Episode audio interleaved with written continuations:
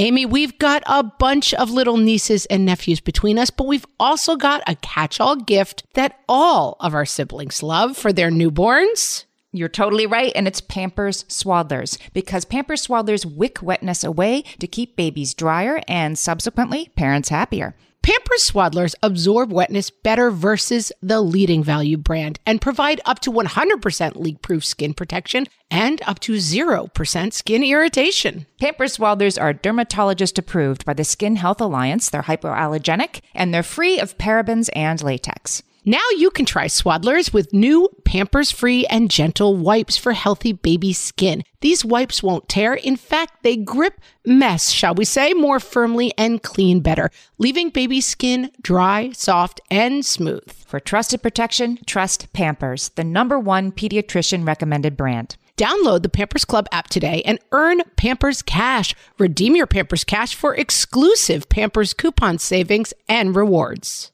Only redeemable via Pampers Club. Pampers Cash has no cash value.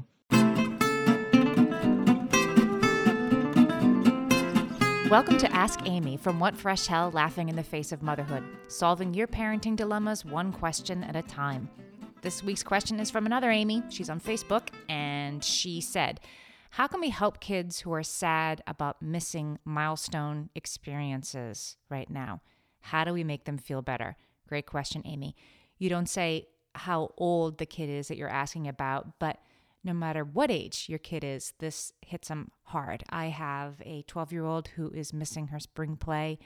I have a 15 um, year old who's missing a chorus tour, and a 17 year old who is missing his entire spring season of a sport he really, really loves. The best advice that I can give you about this, how I've tried to apply it with my own kids, is to remember that their hard is hard. This is something that I took from uh, an old writer blogger friend of mine who is Heather of the EO, Heather of the EO on Twitter. And she wrote a piece that has stayed with me for 10 years, not about this moment, just about life, saying your heart is hard. It's okay that your struggle isn't the same as other people's struggles, it's not as real, it's not as dire. Your heart is hard, and it's okay to own it and feel bad about that. So, the most important thing I think right now is that it's not our job as parents to put it in perspective for them.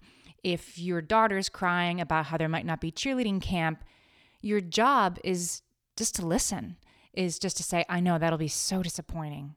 I know that'll be so weird. It's not to offer reassurance, we can't.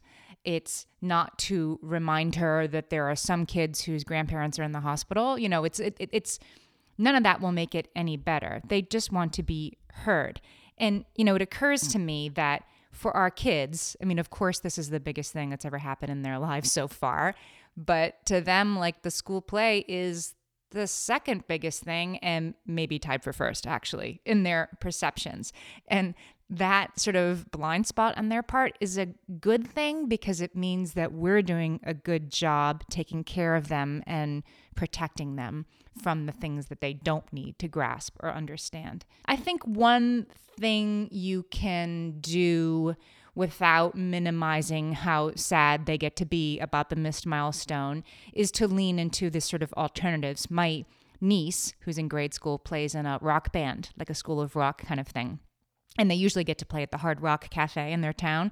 That's not going to happen but they're going to do a Zoom concert where each of the kids is playing on their instruments at home and listening on headphones.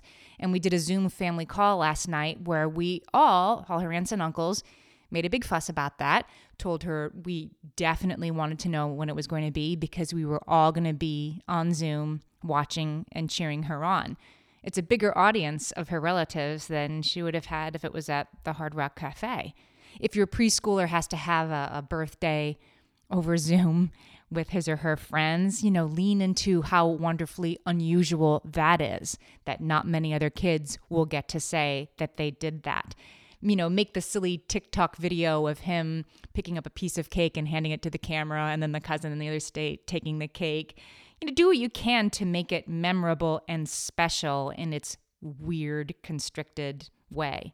Part of this also is our own sadness about this moment and what their missed childhood milestones mean. We want our kids to get to have childhood. We want our kids to get to have joyful experiences. And we've talked on the show before about symbolic self completion theory, which means that we actually look to our children as symbols of ourselves. Like that's why it's so important to us that our kid gets the lead in the play or the the you know reading at the first Friday mass.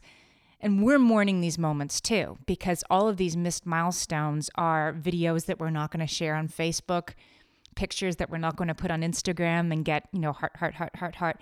We're not going to be at the science fair walking around and getting the connection and the accolades that we get in those moments from other parents and particularly other mothers. We're just not going to get those. And I think it's okay to also own for ourselves, you know, not in front of our kids because their missed school play is not about us, but it's okay that they're taking it hard and it's okay that we're taking it hard too. Our hard is hard and we don't have to fix it or feel better about it. We can make it better in the small ways that we can and think about next year. I hope that helps. Send us your parenting questions and we might answer yours next. Email us questions at whatfreshhellpodcast.com. Thanks for listening.